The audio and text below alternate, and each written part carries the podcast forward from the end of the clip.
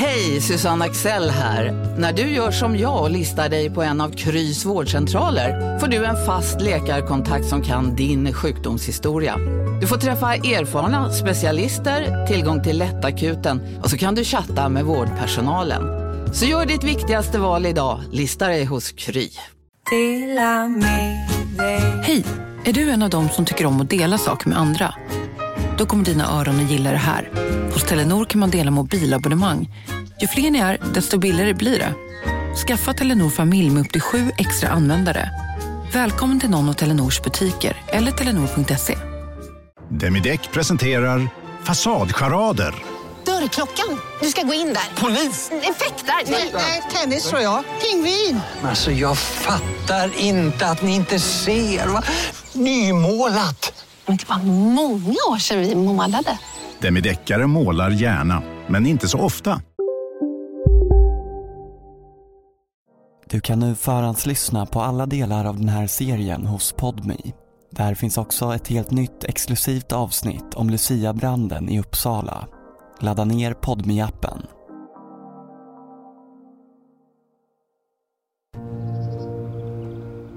Efter sju månaders ovisshet om vart Samir tagit vägen har han hittat stöd, omsluten av sopsäckar i Lafssjön utanför Uppsala.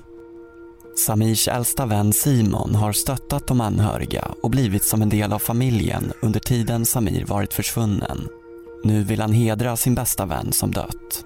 Och sen då efter att han hittats så smsar han mig den 22 maj och berättar att han funderar på att göra en tatuering med Samirs namn på. Och jag, jag blir så glad för min brors skull. Jag tänker att det var fint att hans vän vill tatuera in hans namn. Eh, det ville jag också göra, hela familjen ville göra det. Men det var samtidigt, det var inte det man satt och tänkte på när han precis har hittats död. Dagen efter får Samirs syster Sofia ett nytt meddelande. Men sen den 23 då, dagen efter, så skickar han bild på tatueringen som han har gjort på benet där. Med min brors namn och födelsedatum. Och så säger han att han inte har, har eh, skrivit in något annat datum för man vet ju inte när han har dött. Så att eh, ja, det, var, det finns en tom plats där bredvid. De anhöriga vet inget mer än att Samir blivit mördad. Vem kan de egentligen lita på?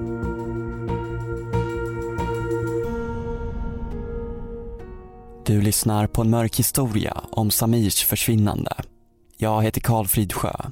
Avsnitt två av tre, Vittnena.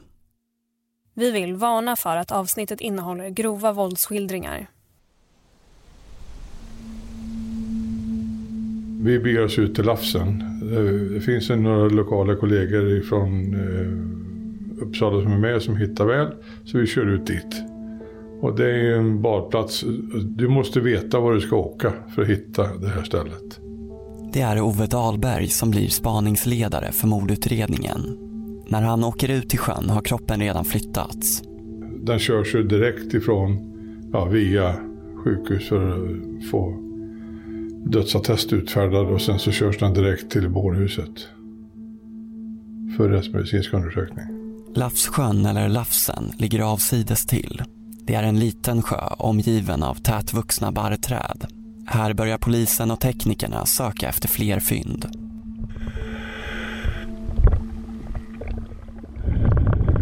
En dykare utrustad med kamera skannar av botten. Vi hör ljudet från inspelningen. Vattnet är grumligt och brunt. Trots att ficklampans ljuskägla lyser starkt så är sikten begränsad. Ja, så här har jag som en grop i alla fall. Här tror jag faktiskt att kroppen har legat. På filmen kan man höra dykaren säga att han hittat en grop där kroppen kanske har legat. Uppe på land finkammas skogsområdet av likhundar men sökningarna ska visa sig vara lönlösa. Alltså spåren finns ju inte kvar. Alltså vi har ju haft, det har gått för lång tid från det att, att eh, dåret utförs tills dess att, eh, att vi hittar kroppen helt enkelt. Det hade regnat en hel del, bla, hade varit mycket snö över vintern. Alltså det finns en hel räcka omständigheter som gör att, att det egentligen omöjliggör en kartläggning på det viset. Men platsen där kroppen hittas och sättet Samirs kropp måste hanterats ger ändå vissa ledtrådar. Att det var nog eh, det första vi uteslöt egentligen, att det skulle vara en ensamvarg som har gjort det här. Att Lafssjön ligger så avskilt betyder att förövaren förmodligen känner till lokalområdet väl. Men utöver det kan polisen inte utröna mycket från platsen. De hittar ingen direkt teknisk bevisning. Det som vi har att följa egentligen det är ju den, den, den vägledningen som man får i samband med eh, obduktionen. Där vet vi att han är, att han är knivhuggen. Eh, vi vet, alltså beroende på att han har legat så pass länge i vattnet så är det svårt att säga dessutom om det finns några andra skador. Man kan tro att det finns olika alltså skallskador. Men det behöver inte, alltså det är inte uteslutet att det är det. Utan det kan också finnas någonting annat. Alltså, han blir helt enkelt angripen av de djur som finns i sjön. Samirs kropp tycks ha legat i vattnet en lång tid och polisen har svårt att få en heltäckande bild av skadorna. Det är svårt att säga att det här kommer från ett trubbigt föremål, det här är ett vasst föremål. Eh, det är ju, vi vet att han har blivit knivskuren och mördad med kniv, det vet vi. Den rättsmedicinska undersökningen visar att Samir har flera skador på ryggen, sår i bakhuvudet och skärskador i halsen. Näsbenet är krossat och han har en fraktur på höger hand. Utlåtandet talar starkt för att Samirs död orsakats av någon annans våld. Det är Ove Dahlbergs jobb att hitta förövaren, men han inser tidigt att det kommer bli en svår utredning. Eh, det vi var helt och hållet på det klara med, det är att, att alltså, här, alltså, någon måste komma med information som vägleder oss i rätt riktning.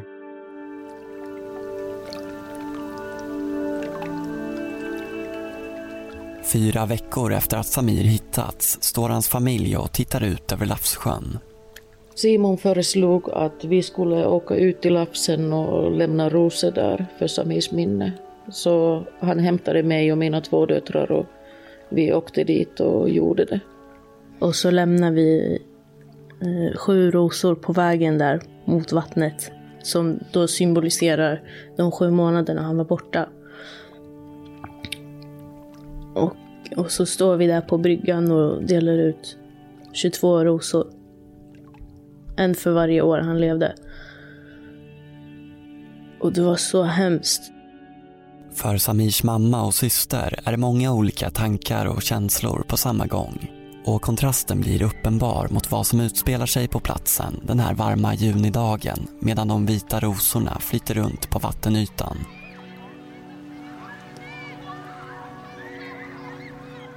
Att stå där och veta att här dog min bror. Och samtidigt så sitter det familjer där. Barnfamiljer det är föräldrar som, som glor jättemycket och ungar som springer runt och leker i vattnet. Och, och jag minns att det gjorde mig riktigt förbannad. För att jag tänker, hur kan, man, hur kan man bada i det här vattnet som att ingenting har hänt? Min brors kropp har legat här i sju månader. Och det är barn som springer runt och leker i vattnet. Alltså jag, jag, det, det gick inte in i mitt huvud. Jag fastnade på det väldigt mycket. För det var så svårt att ta in den riktiga händelsen. Liksom. Det var fruktansvärt för mig och mina döttrar. Det var fruktansvärt. Det var helt overkligt att man kunde, jag kunde inte ta in det att min sons liv slutade här. Det, alltså det, det gick inte in. Polisen berättar nu att den kropp som hittades i sjön Lafsen i närheten av Vattholma blivit utsatt för grovt våld. Samtidigt går man ut med identiteten på den avlidne i hopp om att få in tips från allmänheten. Den 3 juli 2018 vädjar spaningsledare Ove Dahlberg till allmänheten om hjälp. P4 Uppland. Nu har vi kommit en bit fram i utredningen och eh, ja, vi behöver ha mer hjälp helt enkelt. Utan teknisk bevisning är Ove helt beroende av att någon träder fram och lämnar information. När nyheten når ut är det flera personer från allmänheten som hör av sig till polisen. De har sett saker runt sjön en kväll har en man iakttagits ute på bryggan knappt en vecka innan kroppen hittas. Ett vittne ser honom söka av sjön med blicken, ta några fotografier och sen försvinna in i skogen.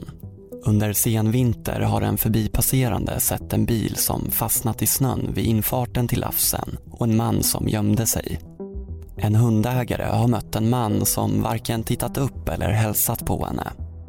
Det är svårt att utröna något konkret från tipsen men för Ove som hållit en mängd förhör börjar i alla fall bilden av Samirs liv att klarna. Samir, Samir har inte varit Guds bästa barn. Samirs belastningsregister sträcker sig från 15 års ålder och visar flera domar. Rån, våldsbrott, narkotikabrott och stöld. Våren 2015 har Samir ingenstans att bo. Men vännen Niklas ställer upp och låter honom bo i han och hans sambos lägenhet norr om Uppsala. Det är där något händer som senare kommer bli intressant för utredningen. Alla hade ju roligt där. Det var ju liksom, vad ska man säga, det var, alla kom dit efter jobbet så var ju alla samlade. Bästa vännen Simon besöker ofta lägenheten, inte minst eftersom en av hans bröder också bor där. Det blir en samlingspunkt för kompisgänget. Där käkade folk mat eller så kollade folk film på tv eller spelade dataspel eller vad som helst. Ytterligare en vän som vi kallar för Fabian, som tidigare bott i lägenheten, är vid den här tiden också där nästan dagligen. Han lär då känna Samir bättre. Han berättar senare i tingsrätten om tiden. Det var rätt grabbig och en rätt machostämning. Det skedde några bråk mellan de vännerna som bodde där. Eh, och oftast så löste det sig alltså, en kvart, 20 minuter efter de här bråken skedde. Det, var, det kunde vara fullt ett slagsmål och sen så 10-20 minuter senare så kramade de varandra och det är som att de är bästa vänner igen. Allra närmst Samir är Simon. Han är en han är jättesnäll människa men han har också en ond sida liksom. Han är kriminell.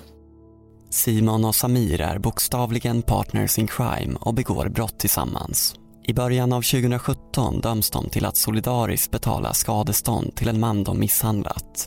En summa på 15 000 kronor som Simon betalar hela. I samma mål behandlas också några stölder efter att polisen gjort husrannsakan i Niklas lägenhet och hittat stöldgods.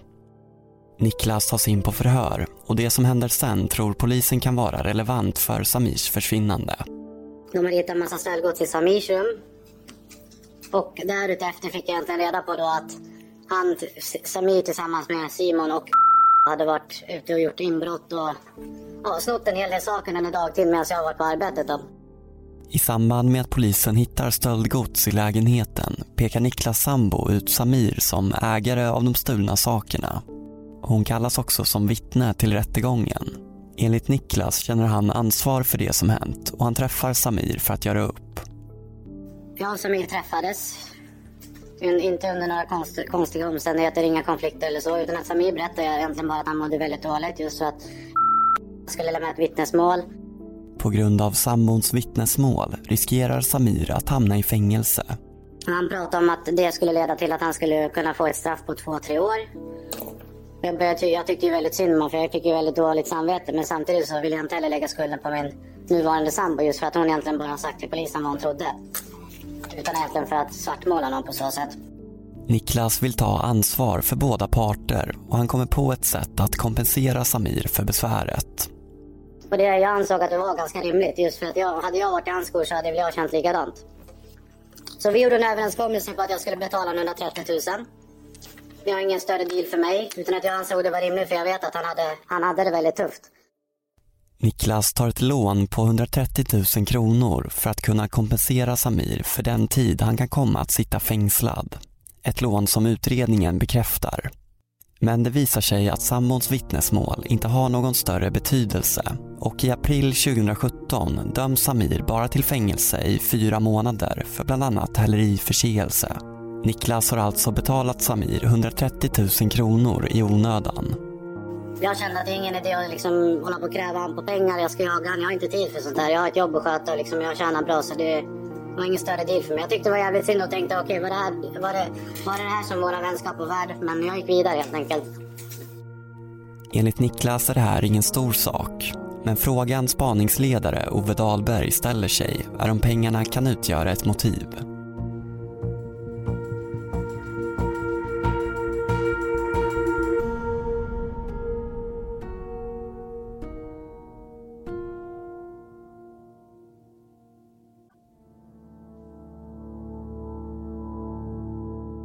Under hela, under hela den här perioden så har vi ju diskuterat det här fram och tillbaks, självklart, vem det kan vara. Man blir ju man blir så pass paranoid att man misstänker ju allt och alla till slut. All, nästan alla hans vänner, bara någon som liksom har haft kontakt med han och alltså vem som helst liksom. Polisen är inte ensam om att spekulera kring att det kan vara någon i Samirs bekantskapskrets som är involverad. Flera av hans vänner hör av sig till familjen. Det var fruktansvärt för Samirs kompisar kontaktade ju mig, olika killar. Och det var fruktansvärt att ha kontakt med de där killarna för jag visste ju inte vem av dem visste någonting, vem av dem hade varit och medverkat och mördat min son så det var jättejobbigt. Det var verkligen, det var också tortyr, det är helt klart. Ovissheten fortsätter att tära på familjen. Samtidigt håller Ove Dahlberg mängder av förhör med allt från bekanta till den fiskeklubb och det jaktlag som rört sig i området kring Lafsen. Men arbetet går trögt. Man kan säga att man står och stampar ganska länge i en utredning. Eh, de förhör som hålls, alltså varje morgon så hade vi genomgång med gårdagens På Storytel. En natt i maj 1973 blir en kvinna brutalt mördad på en mörk gångväg.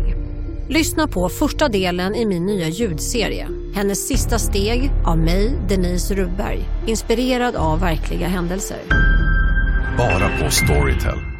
Ni har väl inte missat att alla takeaway förpackningar ni slänger på rätt ställe ger fina deals i. Även om skräpet kommer från andra snabbmatsrestauranger. Exempelvis... Åh, oh, sorry. Kom, kom åt något här. Exempelvis... Förlåt, det är något skit här. Andra snabbmatsrestauranger som... Vi, vi provar en talning till. La, la, la, la, la. La, la, la, la. Om en yogamatta är på väg till dig, som gör att du för första gången hittar ditt inre lugn och gör dig befordrad på jobbet men du tackar nej för du drivs inte längre av prestation. Då finns det flera smarta sätt att beställa hem din yogamatta på. Som till våra paketboxar till exempel. Hälsningar Postnord. Förhör vad de har givit och liksom hur vi ska lägga upp nästa dag, eller den här dagen. Det har gått nästan på dagen ett år sedan Samir sist hördes av. Men så den här söndagskvällen ringer plötsligt hans telefon. Hon ringer till mig. Hon har, hon har sett mig på TV. Det är en tjej som sett Ove uttala sig om ett annat ärende på TV och av en ren slump väljer hon att ringa upp just honom. Hon vet då inte att hon kommit till spaningsledaren för just Samirs försvinnande. Det ärende som hon har uppgifter om. Ja, hon är ju rädd för att berätta det hon ska berätta. Hon och Ove träffas direkt på måndagen och till slut öppnar hon upp sig. Hon vet inte riktigt exakt hur hon ska hantera det men, men som sagt var att eh, gång nummer två jag träffade henne så berättar hon det hon berättar sen i förhöret. Vi hör vittnet som vi kallar för Julia berätta med egna ord i tingsrätten. Det är när Niklas har ett uppehåll i relationen med sin sambo som de inleder en romans. Ja, han visade väl ett intresse för mig, eller han gjorde det. Och eh, sen så började vi eh, dejta, eller vad man ska kalla det. Vi blev väl som ett par, typ mer eller mindre. Vi hade någon slags relation, ja. På alla hjärtans dag, den 14 februari 2018, bestämmer de sig för att gå ut och äta och sen spendera natten på ett hotell. Där dricker de vin och tar droger. Och sen eh, så kollar vi på någon film och vi lyssnar på musik, jag vet inte, snackar om allt möjligt. Och sen helt plötsligt så är det som att han bara, han bara blir jätte liksom, eh, typ kall eller vad ska man säga. Så säger han bara, jag måste berätta en sak som jag har gjort. Nu tänkte jag så här, jaha, ingen ska gå tillbaka till sin tjej eller ja, någonting. Niklas ber plötsligt Julia att lägga deras telefoner inne på toaletten. Sen så går jag tillbaka till sängen och då berättar han då att han har släckt en annan människas liv. liksom typ viskar medan han berättar allting. Eh, samtidigt som han typ har som en panikattack. Alltså han är jätteså panikaktig när han berättar allt det här. Inte, inte riktigt gråter men han har panik. Julia lyssnar. Ja, han berättar ju att han och två andra har tagit ut den här killen till någon sjö. Och eh, de har slagit och slagit och slagit och slagit han. Och han har ingen chans att ens försvara sig någon gång. Hon minns särskilt en detalj som Niklas berättar.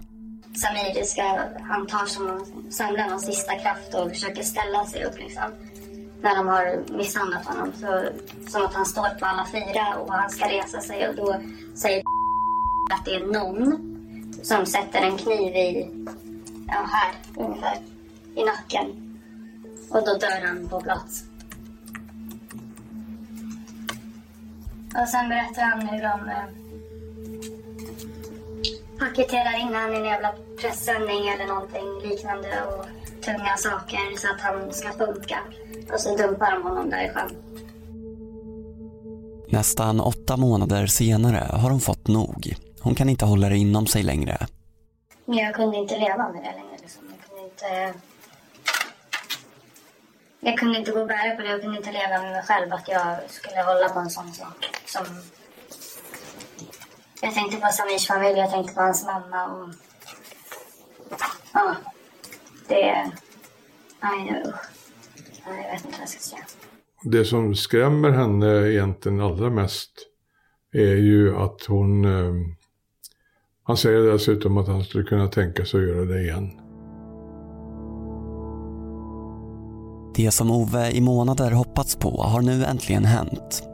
Polisen har fått information som ger dem en tydlig riktning att gå efter. Men Niklas är inte den som grips först. Det finns ytterligare ett vittne som väljer att träda fram. Simons bror Elias. Ja, Simon kommer hem till när jag flyttar hem. Jag är sjukskriven. Händelsen Elias beskriver sker omkring ett halvår innan Samir hittas. Det är hemma i familjens hus som Simon ber sin bror om hjälp med att pumpa upp en gummibåt. Elias går ner i garaget och hjälper honom att starta kompressorn. När jag kommer ut nästa gång så tar de 13 båten. Uh, jag tänker inte mer på det. Är som händer innan jag får bära upp båten på baksidan. Då är det fel plan om att skära sönder båten. Elias hjälper Simon att skära sönder båten. Sen gör de upp en eld i en liten tunna där Simon lägger ner gummibåten. Elias, som mår psykiskt dåligt under den här perioden, menar att han inte tidigare reflekterat över varför de skulle göra allt detta med båten. Det är först när bröderna står runt elden som Simon förklarar. Ja, det var ju där någonstans då han började berätta för mig vad, vad det var på den. Vad han hade gjort. Nej, han berättade att han hade gjort en grej. Att han hade fått 250 000 för att vara ihjäl en människa. Ja, han sa att det var det som Samir. Simon är uppe i varv och stressad. Han berättar att han dödat Samir och huggit honom i nackhöjd med en kniv bakifrån. Med sig har han haft två andra och de har också använt batonger. Jag var skitjobbigt.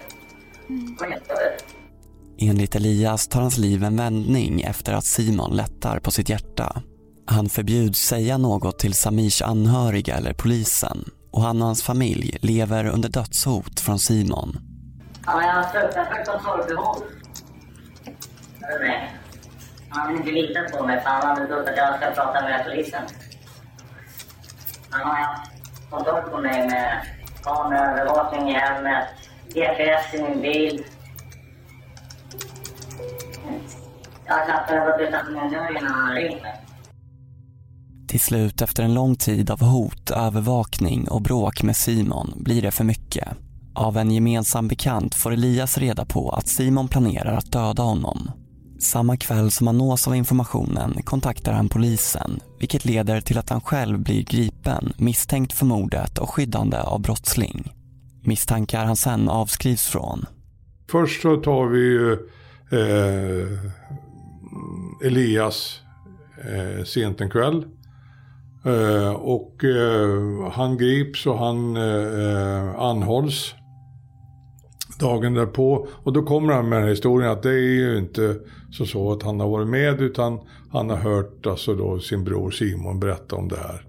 Så dagen därpå så grips ju Simon. Brottsutredningen som gått från att handla om olaga frihetsberövande till mord har snart varit igång i ett år när Simon grips. Simon finns ju med från dag nummer ett. Och han har ju dessutom varit förhörhållen med honom. Eftersom Simon är Samirs äldsta och närmsta barndomsvän har han redan förhörts i utredningen sex gånger, då som vittne. I förhören beskriver han Samir som en tungt kriminell person som han försökt hjälpa ta sig ur det. Han har spekulerat att Samir håller sig undan utomlands och pekat polisen mot vissa personer i Stockholms förorter som kan vara inblandade. Nu sitter han själv misstänkt för mordet. Och han lägger inledningsvis en helt fantastisk historia. Den kunde vi säga att den stämmer inte. Här ljuger han. Tanken var nog, eh, precis som med allt annat som man har gjort, att eh, försöka vilseleda.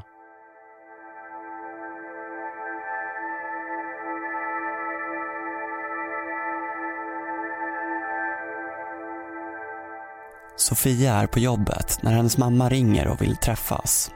Och så minns jag att hon, hon ringer och är väldigt konstig och säger att hon måste berätta någonting för mig, men hon vägrar säga vad det handlar om. Hon stressar sig igenom resten av arbetsdagen och möter upp sin mamma som nu permanent flyttat tillbaka till Sverige. Och jag möter henne och hon... Hon eh, säger ju då att hon, hon vet vem det är som har blivit anhållen. Och hon säger att jag borde nog sätta mig ner om jag ska höra det här. Och då, då får jag ju liksom panik direkt. Men när hon säger det på det här sättet och jag ser att hon är så upprörd så förstår jag ju att det är någon vi inte har misstänkt.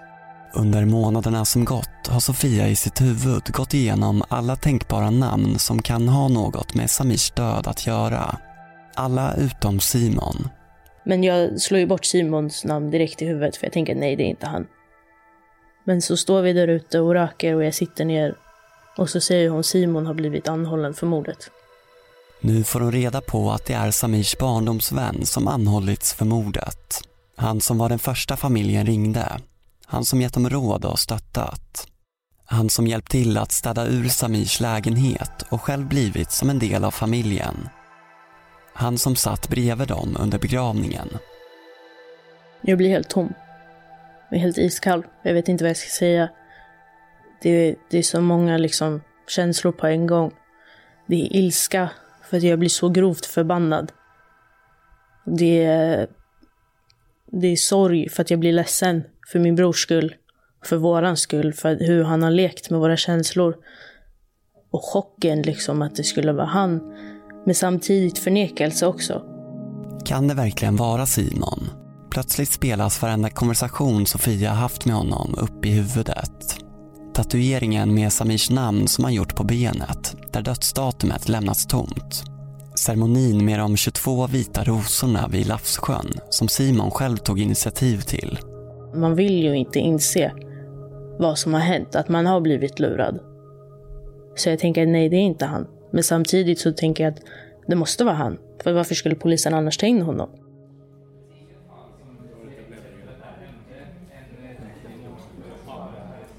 Sofia och Samirs mamma har tagit sig till salen där Simons häktningsförhandling hålls. Jag var så chockad. Men jag tänkte eftersom polisen har tagit honom så det måste vara han. Men första gången vi går in där så kollar han ju på oss. Han stirrar verkligen på oss. Förhandlingen inleds och vid ett tillfälle ombeds åhörarna att lämna salen. På väg ut hamnar Sofia rakt framför Simon. Och då kollar han på mig och säger att det var inte jag. Och han säger det var inte jag som gjorde det. Och jag stirrar bara helt iskallt och jag, jag svarar ingenting, jag går ut därifrån. Att han skakar på huvudet där och det gjorde saken bara värre. Så att han skämdes inte utan bara skakar och säger att det var inte jag. Det var, det var helt, jag, vet, jag hittar inte ens ord. Och det är liksom, det, vi båda går ju under. Det, det, blir, det är för mycket liksom att ta in att han har gjort det här. Den chocken, det var så stort alltså. Det, man visste inte alls vad man skulle tänka. Chocken och känslorna som kommer av Simons förmodade inblandning i mordet blir överväldigande och svåra att hantera för Samirs familj. Först är det det här med Samirs försvinnande och begravning och få veta allt att han har blivit mördad och ja, det kändes att de skyldiga att de dödade nästan mig med för att jag, jag kommer aldrig bli som jag var. Jag var så chockad och sen får jag veta att det är Simon så det var liksom, det var sista droppen för mig. Men familjens lidande är inte över och det är inte heller rättsprocessen. Simon är mot sitt nekande häktad men det kommer dröja tills rättegången inleds. Det ska visa sig att det finns fler vittnen och fler versioner av vad som hänt.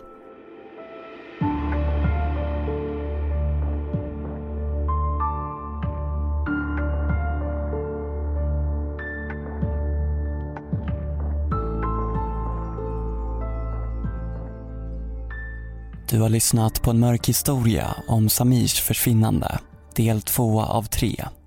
Producent var Ellen Hammarskjöld och jag heter Karl Fridsjö. Du som inte vill vänta på nästa del kan lyssna direkt på hela serien hos Podme.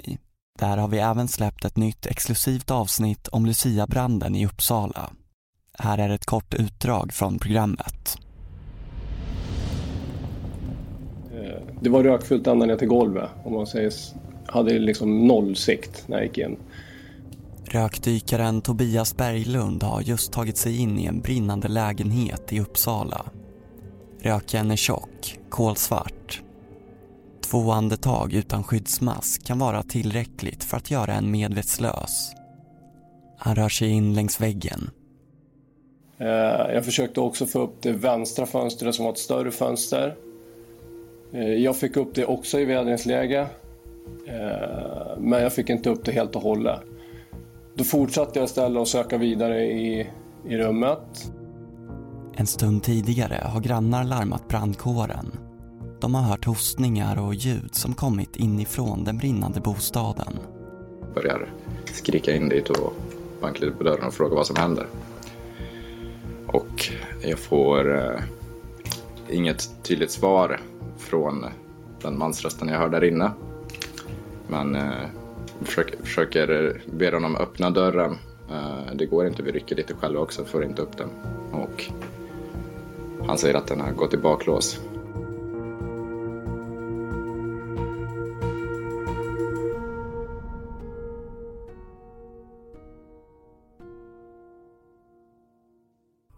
En mörk historia görs av produktionsbolaget Just Stories. Alla som inte förekommer i egenskap av yrkesperson är underrättade om avsnittets publicering.